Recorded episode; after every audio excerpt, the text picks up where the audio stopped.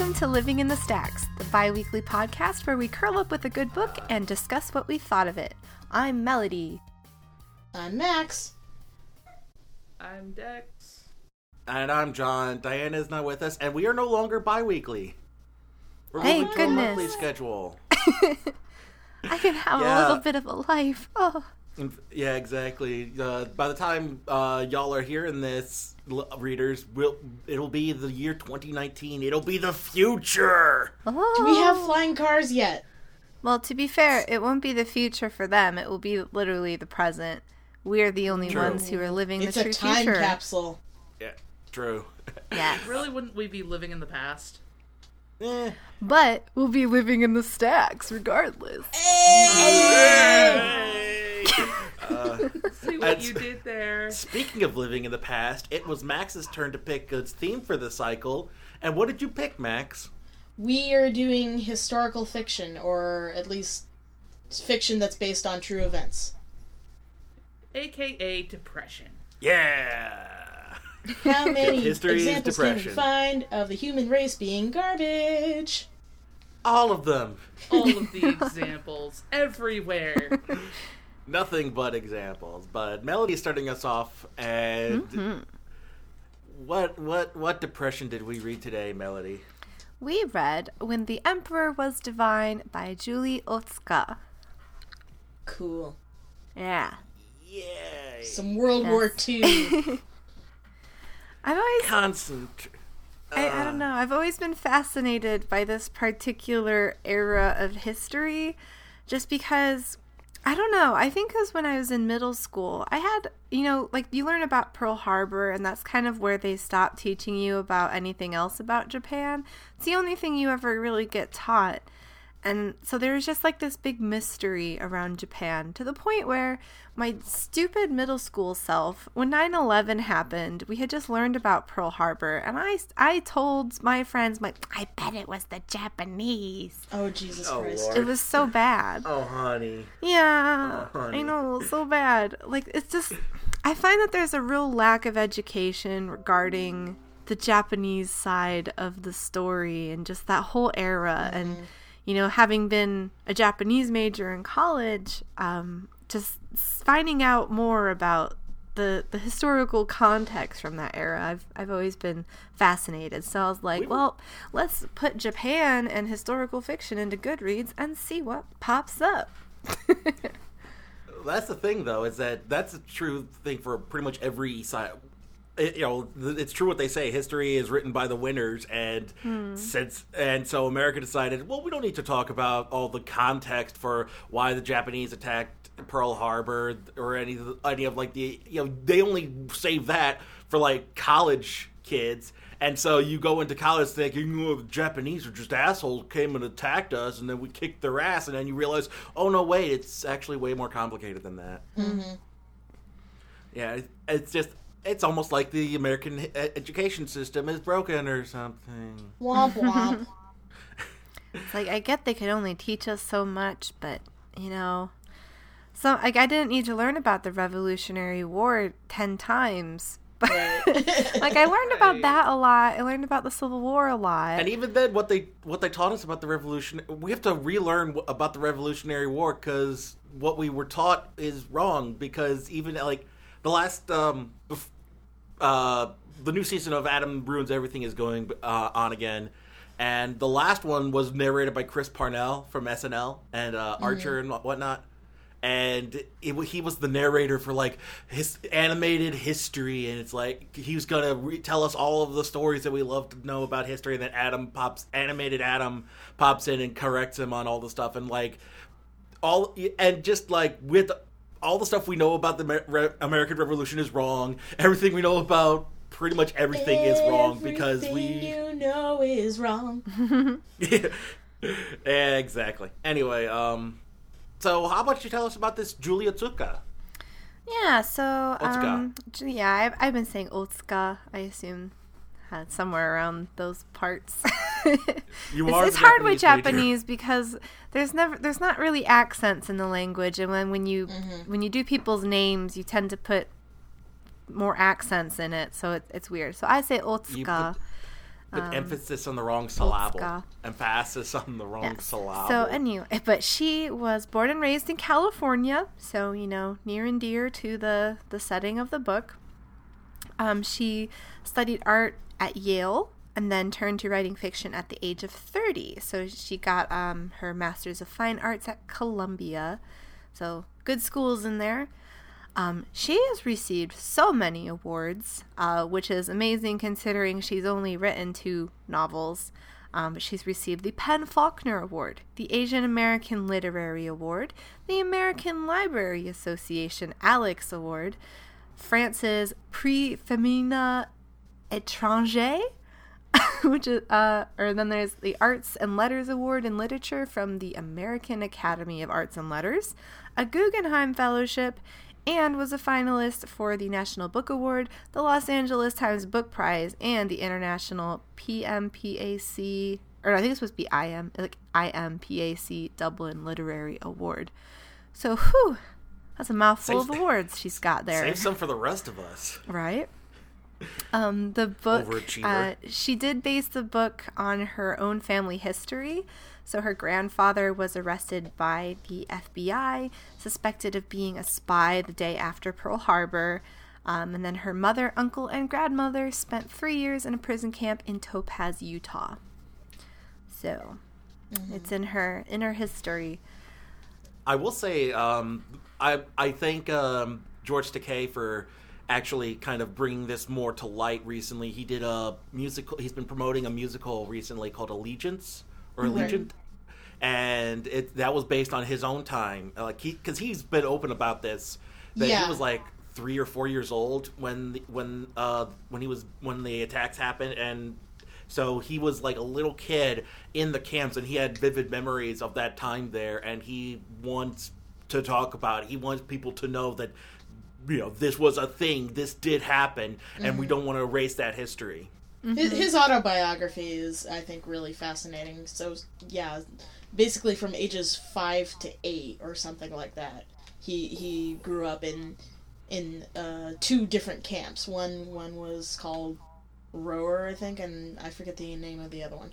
But he goes into like really great detail about like, yeah, this is this is what it was like for us living in the camps. And I was like, that was the first time I'd ever heard about it. Like, no no way in hell had I ever heard this in uh, in history class. I was kind of kind of shocked. Yeah. Meanwhile, I this Surprised. Yeah. Meanwhile, uh, we I this the weekend of this recording, I it, the only new release was Schindler's List 25th anniversary. Oh gosh. So this is the perfect weekend to talk about more concentration camps. Today's the eighth. Yesterday was Seventh. the seventh. That's, that's Pearl Harbor, right? I'm I'm not right right. No, Pearl uh, Harbor Day. Uh, I, I thought it was the no, it's the 9th.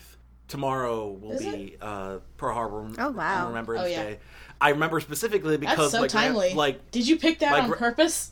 No, I, I, you know Uh, I picked this forever ago.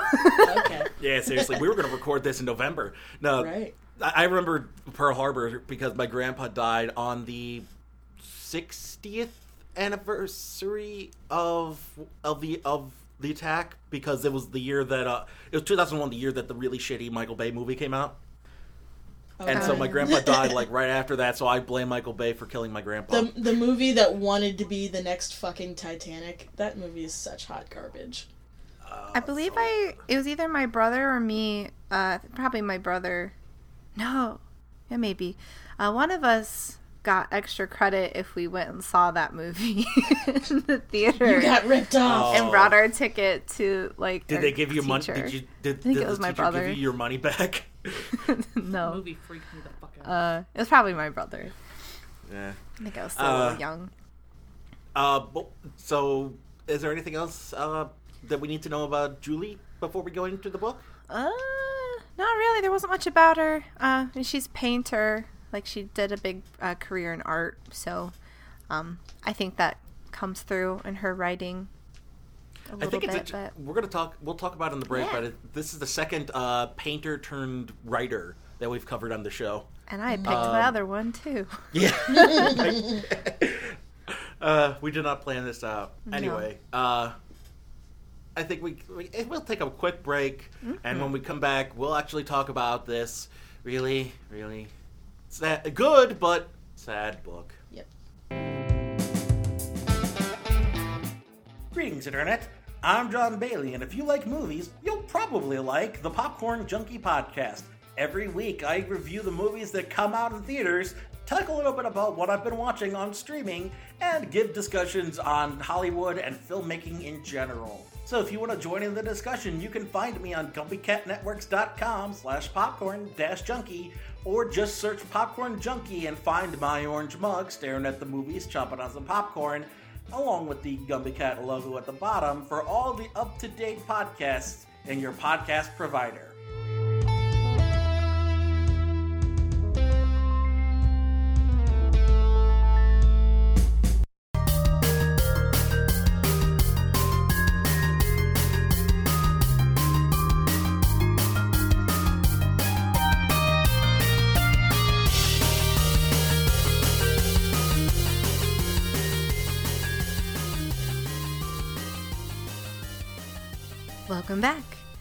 Are here to get into the nitty gritty. Our discussion questions. Uh, Yeah, depression. Make the jokes now. It's gonna get really sad in a couple minutes. Yeah, seriously. Yeah, so- yeah, horrible human atrocities. so I mean, we kind of we Uh. kind of touched on this already, but I wanted to ask just to thank you, truck. I just wanted to ask when it was that you first actually learned about the detention of Japanese Americans. Um, some point in your life, whether it was school, whether it wasn't school, and so I think Definitely we, was not school. Yeah, we heard from Max a little bit there. Um, And, mine, yeah. mine personally, I think I stumbled upon. You know what? It might have been George Takei's Facebook page because I had been following that for a while. But I know it was definitely on Facebook. Um, it was one of those like newspapers that do the big um, photo journalism stories where they just post like they dump a ton of photos from an era um, and you like see how the people lived well there was a lot of photos from like the camps and i'm like what the f- what the fuck? Like how come i've never been told that this happened? Like we did this. And you know i was real confused. Like well surely this wasn't like the way it was in germany. Like it must have been i mean it's bad but it couldn't have been that bad This is what it we did. you know yeah like Yeah. it was it was a real reckoning i think. But i definitely Yeah, didn't hear about it in school. Mm-hmm. Yeah, I think that's the sad part. Is that's the other thing too is that you want to in history you make it it makes it seem like oh the North were the good people and they were very progressive and open minded about race issues and it's like n- n- nah nah it, it, we've always been bad. In fact, it, it, I think it's the fact that we need we're coming to the realization that now with the age of the internet and the access to people you know to other people's writings and to the realization that our mm-hmm. textbooks are not as are, are more idealized than we would like them to be. And the fact of the matter is if we want to actually re, you know learn from our, learn from our history we have to actually know our history. And this is this is a part of it. This was a thing that happened and we have to acknowledge that it happened.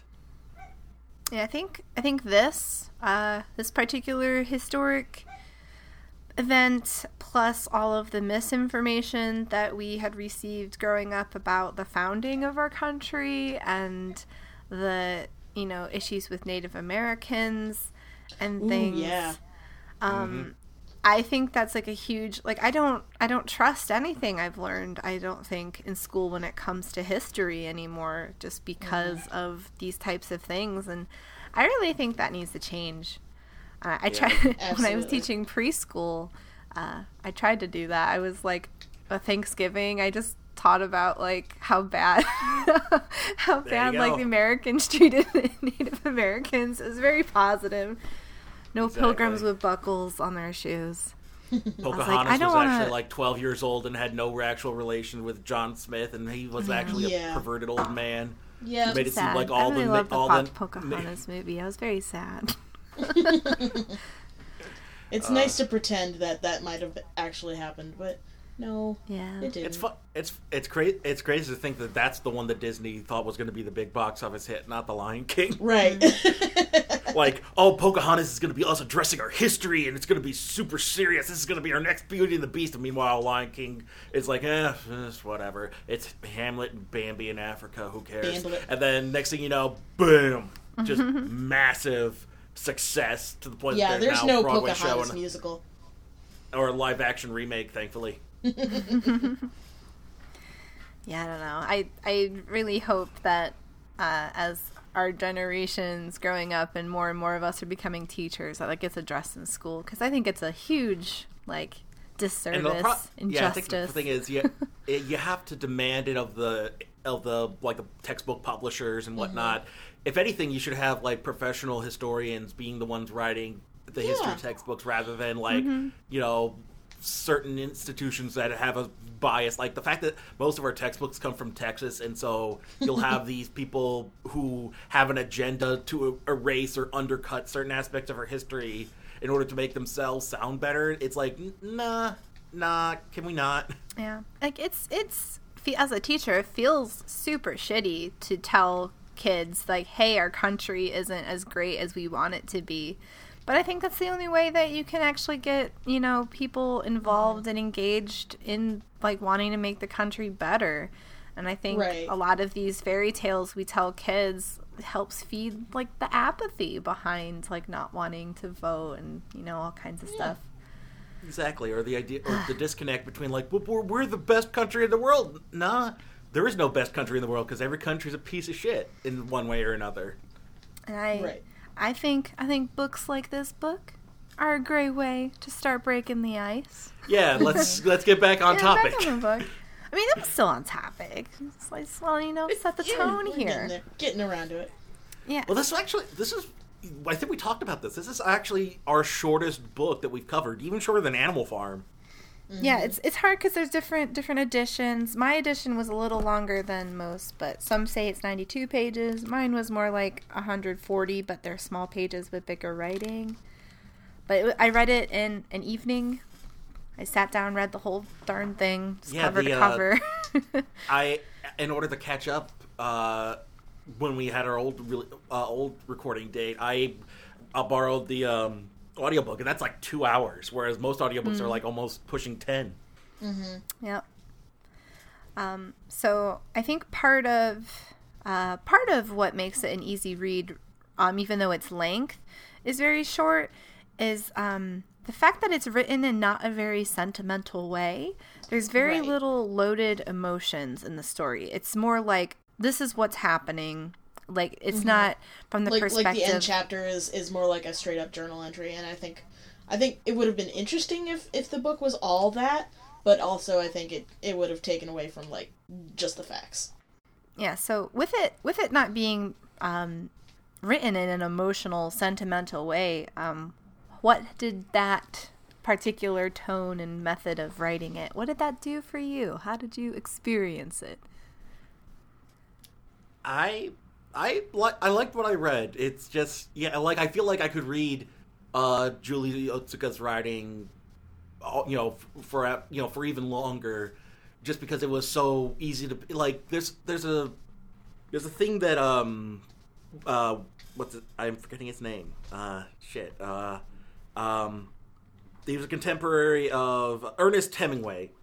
Did uh, I, I could not remember Ernest Hemingway's name, but basically Ernest Hemingway had an ideology when it came to writing, which is people should not have to look up the words in the dictionary to understand what you're saying.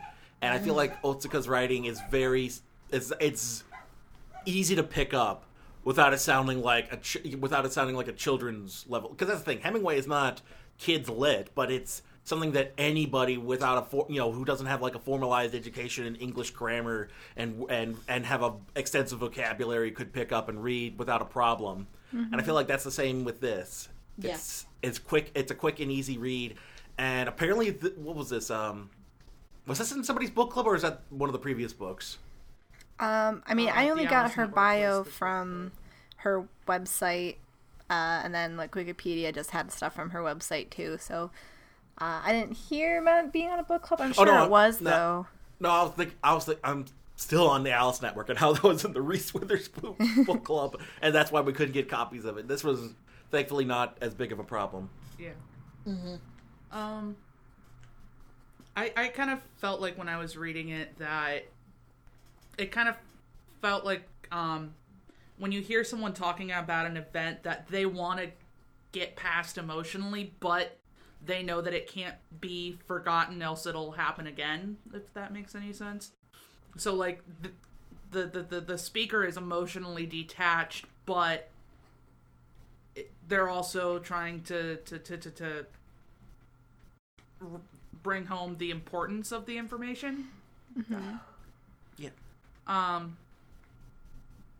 So like, like he's uh, like Melody said, it's not very emotionally charged, but and it's sometimes emotionally charged stuff is just very draining to read. Although, although that one bit in the very first chapter was, holy crap! I had to put the book down for Yeah, this, Right. for a couple Yeah. minutes. this Yeah. movie has a John Wick opening. Mm-hmm. Yeah. Oof. Now, that came right the hell out of nowhere. Meanwhile, the other pet that that, that they have to get take care of is just like, nah, nah, shoo, shoo, go away. Yeah, why release Fly the away bird while you and- can, little bird. Yeah, why not be like, hey, dog, go be a street dog now? Like, I, I, I- like, or could, like, couldn't you put? I guess because they were Japanese, they wouldn't take the dog or something. Well, So it the said it was blind, so I imagine like okay. old and blind, yeah. nobody would have wanted it. Like they gave the cat away, Right. but cats like can take care of themselves. Dogs are a lot of work. Plus, it was like and special especially needs. if it's a senior dog. yeah. yeah. That's the yeah. It's but basically, uh, we open with uh, I forget her. What's our main character's name? The, They, don't have. They don't have That's names. another thing that I like. That's so weird. oh yeah. That's the next Yeah. I, uh, question. Well, I kind of, I really liked that. Like at first, it was, it was, it was irritating because you know we read things and we expect there to be names. We need names to to, to label these characters, and but then it kind of opened it up to being more like the everyman experience. Like this mm-hmm. is you. This is happening to you and your family right now. Yeah, and like it, it's not like this happened to one specific family. That you could put this like you could insert George Takei's family into this. You could insert any and like they didn't even really give age ranges on the kids. Right. Did they? I think they gave like Oh, they grade did. There was- or they something. were but eight and 11. no, uh, I thought they were eight and fourteen or something like that. Something like that. The, the Oh. kids were Yeah, and like, she I was think the 14 girl was, like, when early- they grew up, I believe. Okay, yeah, After that's a it. while. That's what it was. Yeah, she was 14 afterwards. So yeah, this was they were like l- l- they were young kids um when they what at the beginning of the book like elementary school age kids. yeah. So like it, it- gave it more of a um impartial like this happened to everybody like the same more or less the same story happened to to, to all of these people and it, it, it uh kind of helped with the, the, the emotional detachment part while also ramming home the kind of magnitude of it Yeah. Yeah, I think it I think if it was too emotionally like that's the thing. Have comparing this to af- after watching rewatching Schindler's List, Schindler's List is very emotionally charged. He uh, Spielberg is hitting home every chance he gets that the, the magnitude of the situation, whereas Julie Otsuka's writing is more like like this is how it was, matter of fact. And so I think I think that's what I think that's what helps you to really take it in because then you're not uh taking because then it's not like melodramatic or over the top because that's the thing. Schindler's List there are a bunch of points where it almost felt melodramatic and over the top given with some of the performances and the writing, but at the Uh-huh. same point and like music. Exactly. So I mean, it's but it's never cloying. You know, it's never like a really bad drama where it's like it's really trying too hard, like Pearl Harbor, to play up the drama. And here it's like it's not playing up anything. It's like it's almost like yeah, it's almost like your grandpa's retelling you a story, and it's just like, look, here's how it was, kid. I'm not gonna, I'm not gonna try and, you know, try to play it up or anything. I'm not telling you a bedtime story. I'm telling you my, what happened to my life. This was my life, kid.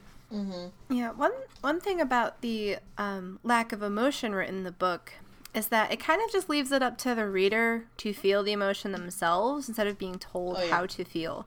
And one interesting idea I had about it is that I mean the the Japanese American community has been feeling the aftershocks of this pain for so so long.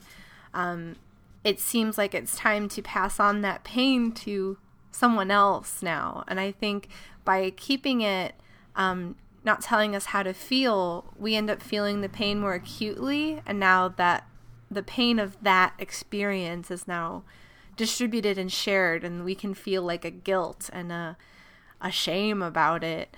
Um, and you can look at it in a different way. So it's not just, you know, oh, well, this is just something that happened to Japanese people. Um, Yeah. that's kind of an Yeah, this is- interesting Yeah. feeling I had about it reading it. Like, Yeah, okay. I, I agree. That's really that's really smart. Like it, this feels like my history. This feels like something I need to be concerned with now. It's not someone Yeah. else's. Well, especially right now as Yes, we're talking. for sure. Because apparently we learned not a goddamn thing after 60 years. Uh, anyway, um, I will say uh, the parallel. I mean, Otsuka does not shy away from the parallels between the Japanese internment and the Jewish internment camps in Germany because there were definitely multiple parallels. Like specifically, I remember as they were traveling, they had to close the blinds, and there was one night where they were traveling, and someone just threw a brick through the window of the train just because they were the enemy. They were the they were the they, they were all considered the enemy. And like people like the, while they were going down the street even before the internment camp it's like you japper or a or a chink. And it's like jesus! Hmm. This was us. This was our grandparents and great grandparents and hmm. great uncles and these were the people these were these were americans treating fellow americans like they did something wrong gee it's almost like we haven't learned a goddamn thing and oh fuck Oh God! But yeah, that's why it's uh, like you said, it's so important to tackle this because if we don't acknowledge that it happened, We'll get someone like Trump. Oh shit. ah, fuck, ammo. Uh, this is why it's important to be informed and vote, kids. God damn it! Ah, Register to vote, or you're not allowed to listen to this podcast anymore. seriously. Um, For realsies. yeah, like we'll we'll kind of snake back around to the whole issue with the characters. None of the main characters having names. Like there are some side people that are like, oh, this is Mr. Tanaka and this is Mr. Whoever. Um, they had some names, but our But they were like yeah, protagonists, our main minor family, we kind of followed each one of them a little bit. The daughter less so, but mainly the son and the mom, I think the most. Um, They don't have names. Um, we came up with a few reasons for why we think this might be, why, what purpose we think it serves. What else? What else do we got out there? Um, I have, ide- Yeah, I I have it- ideas. uh, yeah, just I think what Dex was saying with the enable the, the ability to insert that this is happening to your family, the or to a family doesn't matter. Like if if adding a name almost distances yourself from the character and to an extent because it's like oh that's that character. Whereas if you're by being within the mind of this nameless person, it's almost like you're self. You're, it's almost self insertion in a way where it's like, oh, this is me, this is Mike's brother, this is my mom, this is our family, this is that this is happening to, mm-hmm. and I like that approach. Whereas you could easily make it like, here's this fictional woman who didn't really exist, but the, she is the amalgamation of all the people's that they do that in biopics all the time, where they'll take you know supporting minor supporting characters from a person's life and just just make a giant Play-Doh ball out of Well- those people's lives in order to make an amalgam character to serve a point. kind of like what they did with uh, Evelyn Gardiner in in the Alice Network. Because I read some of the, uh, the, the the afterwards of that, and they, uh, I swear to God, this this is actually related. But um, the character of Eve was um, kind like she was just a completely made up amalgamation of the author's uh, research into these spirals and everything like that, but based off of um, the woman who actually was arrested with uh, Lily. So um, we kind of contrast that against uh, against this story, and it, it, it's interesting because it's kind of talking about similar time time frames here. Um, we have a thing for World War II, apparently. Right? It's a big. It's a big I, deal. I think I think society has a thing for World War II. hmm Yeah, that, that's that's Stacy's like favorite era to study. Anyways, but you kind of compare and contrast that like with um when the emperor was divine is more anonymous, more kind of um almost you almost feel like it diffuses itself into the entirety of the experience where in the Alice Network, it's easier to kind of distance yourself from the whole thing because you know that character is made up and you know some of the situations were fabricated. The more anonymous feels more immediate and more real. Yeah, it's almost um I would call it like voyeuristic. Like A little it's, bit, yeah. little bit, yeah. It's like we're there and we're just watching and we can't do anything to stop it, but we're there and we know it's happening. We're aware and we just have to watch it happen. Exactly. it has a little more of a it's weird like it's more personal but at the same it's more impersonal and so Yeah. you get this feel that you know this isn't even just one family this is very possibly so many families this is a large group of people you can apply this experience to so you know i i also think the namelessness helps um distance us from othering the japanese people um, their names are very true. iconically. Uh, you can tell when you read a Japanese name that it's a Japanese name. I think if they all had names, especially being more, there was a lot more first generation um, back then. There would have been a lot more uh, traditionally Japanese names out there. Uh, in fact, a lot of them were talking about switching to things like Ted and whatever instead of Henry and whatnot. what they had been doing. So I think that helps It's distancing distancing us from othering. Um, allows us to see this as our own family, like it's kind of what we said. Um, I think the voyeurism helps makes it feel more realistic. Like if we were there, we wouldn't know these people's names. So we feel like we're on that train with them. We're sitting there. Oh, well, there's a woman there. She's with two kids.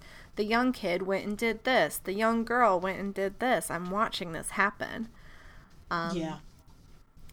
And then I think also at the same time, it also leaves room for prejudice too by leaving them nameless. So it, it it's it almost seems genius. I feel like it's allowing us to empathize, but also um, if you still harbor a prejudice or a bias against this group of people, there's still room for you to feel that and confront it by leaving them nameless. Right. It's not so personal that you just push it away. It's crazy. Yeah, um, I think what got me especially was the mundanity of it all. Like the fact that you had these American soldiers who just thought that, you know, keeping these people in camps was like, yeah, this is just, you know, what we're doing. Hey, Ted, how's your how's your sister doing? And it's like the idea that it, it was just it was just eh, this is what it is. I mean, it's how they a lot of them got through it. It was just live live in the moment, just so you can make it make your way out. But the fact that nobody like nobody involved was like, are you sure we're doing the right thing? Like- right. We're not we're like, not nobody hearing had any that- of the the perspectives of of the staff or the soldiers. We're just this is this is a family that that this is happening to, and we we don't but- know what anyone else is thinking. Mm-hmm. Exactly. But I mean, even that, even so far as like, we never really get the idea that anybody thought that what they were doing was bad. It was just like this. It, this is this is this is normal. This is normal. This is the new normal. And it's like this. You know, you, you almost want to scream to yourself, "This isn't normal. We shouldn't be doing this." But nobody says anything. You know, you feel like you're taking crazy pills. Yeah, it's it's co- pop culture references and serious discussions. anyway, um, I feel like that's an appropriate reference, though. yeah, this is yeah. Um, I also say I don't know if we want to jump ahead to the dad, but when he enters the story, that was especially heartbreaking. Oh, yeah. to witness what had happened to him. Yeah. Like he was been changed so much by his arrest and by his internment that the kids don't even recognize him. Like this is not our father. This this is this is a stranger that our mom that our mom's in love with. We do not we do not know this man, and like they remember this affable, really fun-loving kind of character, kind of per- personality that helped that like told them silly stories and always was always playing around with them. And then after the internment, after the war, you he's he's clearly suffering from some kind of post-traumatic stress mm-hmm. that he's never that he's just he's he sits by himself. And I think he has night terrors if I'm not mistaken or mm-hmm. and it's just like he's completely been broken by the by his whole experience that we never really get to know about.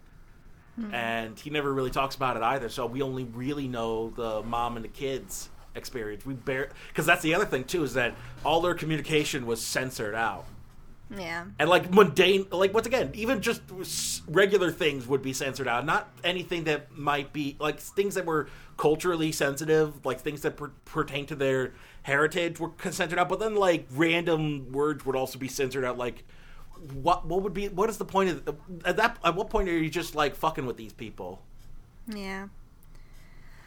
That was nuts. But that kind of um, leads us into. I want to talk about just the title of the book. So, when the emperor was divine. Um, I mean, I can go into the the the myth, the creation myth of Japan, so we can kind of get a little bit of a just very very brief. Um, the emperors of Japan are believed to be descended from Amaterasu, who is descended from the two gods that created the uh, islands of Japan, the islands, the archipelago. Um, and then those two are directly descended from the creator of the universe. Um, so that's kind of where we get this idea of emperor's divinity, and there was a lot of. Um, uh, it's mainly Amaterasu worship, but then that ended up being transferred to the emperors too. And the emperor is a huge uh, figurehead in Japan for uh, Shinto. Not as much now, but it's still there among the older population in Japan. It's uh, and among Japanese nationalists, it's a huge point of contention. Um, The the imperial family in Japan is a hot button thing, a very interesting thing to learn about. Um, they're actually Uh, yeah, forbidden by law to worship the emperor. I believe it's in their constitution. Um, as part of something that the U.S. had to negotiate Yeah. with them as part of the ending of the war. Yeah. Um, yeah so they're technically not allowed to do it, which is kind of zany considering how much uh, we believe in freedom of religion and things. So it's it's a very intense, weird thing to kind of butt butt your head up against. Um, and that's kind of the other reason I picked this book is that the title was so provoking to me. Um, I just wanted to hear your thoughts on, on like the title and how it is involved with the story and how you think maybe on a deeper level it other- connects with the characters. that's the other thing too is that they they they acknowledge what's going on in Japan at the time because so many of them are like first generation um, immigrants that they still have connections over in Japan, and they hear uh, the concession thing where Emperor Hirohito actually like I, I don't know if he I don't remember if he steps down, but he definitely declares his mortality, and he kind of um, you know the whole thing of like the emperor the, the world war ii kind of broke that um, idea that the emperor was this divine figurehead um, descended from the gods because then because that because they lost because they lost so horrifically. And then the us basically made essentially made hirohito acknowledge to his people that i am i'm a mortal man. I am not as divine as i proclaim to be. And i think that's also part of why so many future generations have no real connection to the idea of the imperial family. Because much like with the, with the UK and how their figureheads are just that their royal family is just there to essentially um, be there as figureheads as like remnants of a law of a bygone age that what you know the idea that these people were anointed by you know some higher power is almost laughable to them because you know the history of like well they lost and so they have to they have to accept their mortality and so you you almost wonder why they're there at all.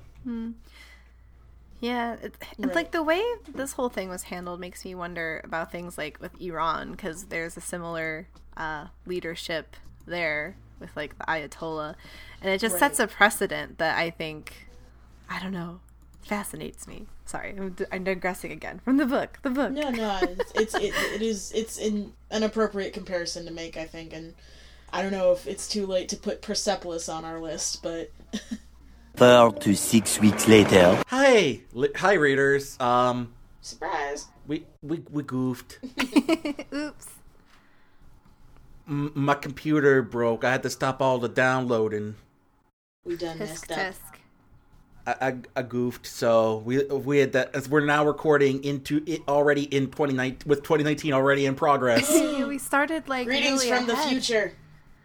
I think it was what December seventh. We're exactly a month after mm-hmm. our first Pretty recording. much. After finding John's audio in a hidden location on his computer Exactly. that we thought we had lost forever. Yay! Thanks, thanks, GarageBand for you know ar- you know like saved backups. All right. Yeah, so, Uh, so, so we with- were able to salvage the uh, discussion. However, we might have a different energy coming back to it as we do our wrap up and um, our verdicts on the book. Cool. Yeah. Uh, and this time we uh, Dex was not able to make it out uh, today, so it'll be just the three of us, and then Dex should be able to join us for the next episode. Indeed. All right, so shall I start with the verdicts? Go for it. I think so. Okay. Um, so I really liked this book. Um, anytime a book is short yet poignant is a is a good thing when you have a little bit of space but it makes the most impact. I find that that does wonders. Like long books are great. You you know, you have a lot of room for developing the worlds and the characters and you know, a lot of drama, but sometimes that's not needed and I think this book was a really great balance of um, just being able to do so much in so little. And I enjoyed the quickness. I enjoyed the subject matter. You know, not the morality of it per se, but um, this period of time has already, always fascinated me in the way that it gets erased from our history these days. Um, it was really nice visiting it and seeing um, it being like a tribute to the people um, being written for it uh, in the modern day. I think it's good to look back at it and have a good a good book to go and see that this event actually did happen. So I really enjoyed it. Um, it was short enough. I'll probably come back to it at some point. I don't think it would be a problem for me to revisit and reread it. So I would recommend it and read it again.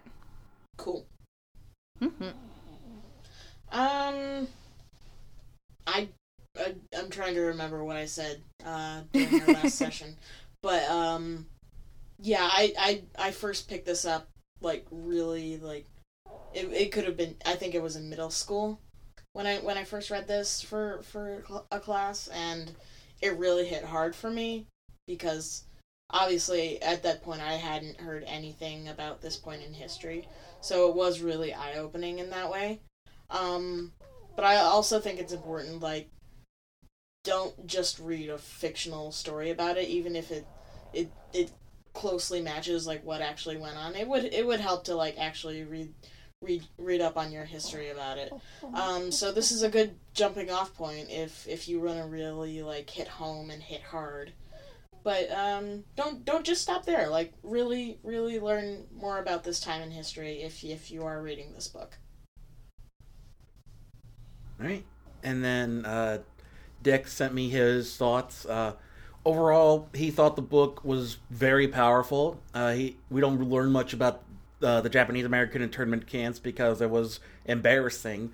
The way the story was written draws the reader in, and also gives a kind of anonymity to the story that makes makes you feel like this is set of events happened countless times to countless people. Uh, he would recommend it as a way to better understand that part of our history. Uh, however, he himself will probably not read it again, and I can understand why it's a it's a hard one to pick up. Mm-hmm. A little too mm-hmm. real. Yeah.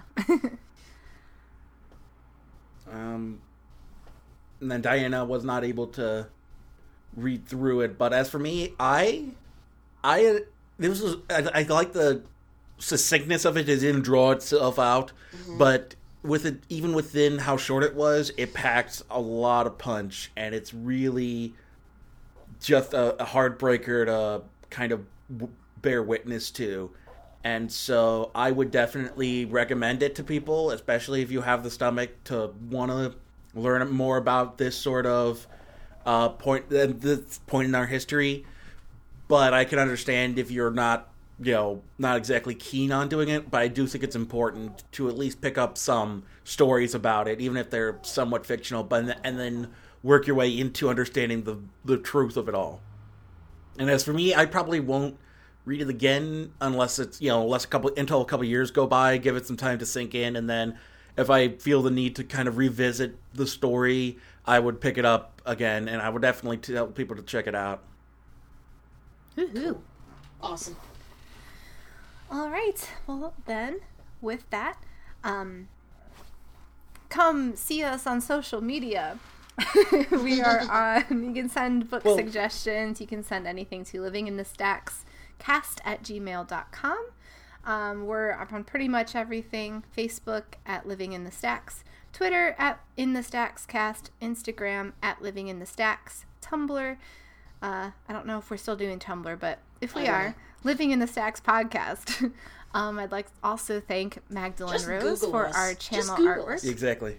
Um, they're on at the Magdalene Rose on Twitter and Super Princess Tea Party on YouTube. And I'd like to thank Dream States for our theme song. You can check them out on Spotify, iTunes, YouTube, and anywhere else music is streamed. Um, And then, uh, Yeah. do we want to? Before you close out, oh, st- no, stupid phone call. Uh, interrupting the podcast. Uh, do we want to tell them what we're doing next week? Yes. Next month, Yes, next month we are doing Fever. What's the name of this? 1793. Fever 1793 by. Laurie Halse Anderson. Yes. Yes, you know you know my book better than me, John. I'm just I, I'm I already had the list pulled up in case one of us forgot. okay. Um, but yeah, this one's my pick, and it is about the yellow fever epidemic in 1970 or in 1793 in Philadelphia. nice. It's gonna So be- we have that to look forward to fun. next month. Mm-hmm. All right. Um, you can find me on Twitter at, at minikui. M I N I K U I. Yep.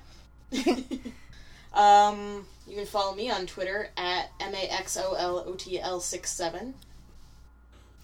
Uh, Dex has wisely stayed off of the social media unless otherwise specified. He, he is not a public figure uh, for the most part. Uh, but I'm over. Uh, I'm still on the Popcorn Junkie podcast. Uh, we I as of this episode, well, a couple of episodes back, uh, I did my end of the year list for 2018, list of my favorite, least favorite, that, that sort of thing. And then you know, January is is basically a dumping ground for movies. So I just watched Escape Room. Oh boy. So yeah, nothing good's gonna come out for the next month or so, unless it's like a carryover from the last from last year. But yeah, and then Just- um, Just go see Spider Man or Bumblebee. Something fun. Don't don't weigh yourself down. Please, down please go support. Spider Man. The fact that Into the Spider Verse is not is making a fraction of what Venom made is is very disheartening. It is. But at any rate, uh, uh, most of my other podcast stuff is on hold for the time being. Uh, Mike is still uh, recovering from the fires in California. I still need to get in touch with Vanessa Bob, Phantom of the podcast, where we still get likes for the page. So people are still listening to us, even though we haven't released an episode in almost a year. Wow. and so yeah and then we're you know once again we're going to be moving to a monthly schedule so uh, stay tuned for us in february on february 15th for uh, Fever 1793. Awesome. Woohoo. All right, then until next time, you'll find us living in the stacks. Hooray! Bye.